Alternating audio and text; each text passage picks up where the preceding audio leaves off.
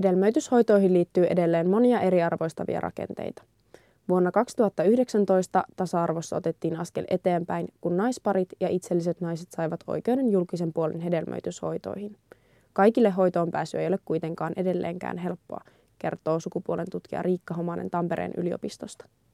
Seksuaali, äh, su, sukupuoli ja etniset vähemmistöt niin näyttää saavan niin kuin vähemmän, vähemmän, niin kuin vähemmän pääsee hoidon piiriin äh, maailmassa kuin sitten heterot ja yleensä pari, pariskunnat ja, ja tota niin, niin, niin kuin valkoiset keskiluokkaiset, koska onhan nämä hoidot niin kuin kaikkialla aika kalliita, että et, et, et tietysti sekin, sekin sitten vaikuttaa.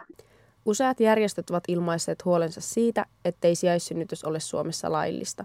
Myös Homasen mukaan asia aiheuttaa eriarvoisuutta perheellistymisessä jos ajatellaan sen kautta, että ketä niin kuin ei pääse tällä hetkellä ollenkaan hoitoon, niin sehän on niin kuin itselliset miehet ja, ja miesparit, että et tälleen tarkoitettuja vanhempien puolelta, mutta niin kuin sanoin, että se on tietty silleen komple- niin kuin kompleksinen, että kun pitää sitten ottaa huomioon, huomioon sitten ne mahdolliset niin, kuin niin sanotut kolmannet osapuolet näissä hoidoista.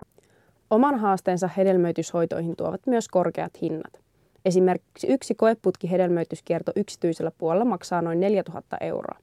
Koeputki hedelmöityksessä hoitokierroista noin 20-35 prosenttia johtaa synnytykseen.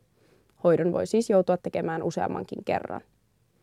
Julkisella puolella hoidot ovat huomattavasti edullisempia. Potilaan maksettavaksi jäävät vain polikliniikkamaksu sekä lääkkeet. Julkisella puolella hoitojonot ovat kuitenkin pitkiä ja myös esimerkiksi potilaan ikä tai paino voivat asettua hoitoon pääsyn esteeksi.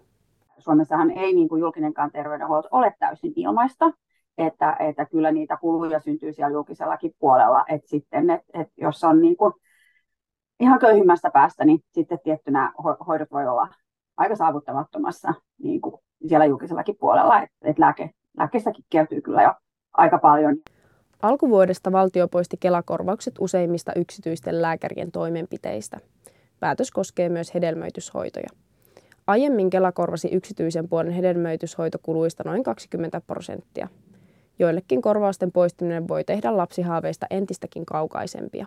Mutta kyllä se niin kuin suuren niin kuin lisälaskun on niin kuin, ää, tarkoitetulle vanhemmille potilaille tuonut, niin, niin kyllä, kyllä se on niin kuin näkynyt siellä arjessa. Et, et, ja eihän nyt eletään kuitenkin, ei mitenkään taloudellisesti mahtavaa aikaa. Niin, ja silleen, että et, ja kovasti siellä puhutaan myös sitä, että kun Suomen niin kovasti kaivataan niin kuin uusia vauvoja ja kautta niin kuin veronmaksajia ja näin, että et, et, et, sitten, että onhan tämä tämmöisen politiikkatoiminnan nyt ainakaan mitenkään niin kuin kannustava ole siinä mielessä, että vaikka totta kai siis niin kuin, eihän nämä hoidot niin kuin ihan hirveitä määriä niitä vauvoja lisää tuo, mutta omalta osaltaan kuitenkin.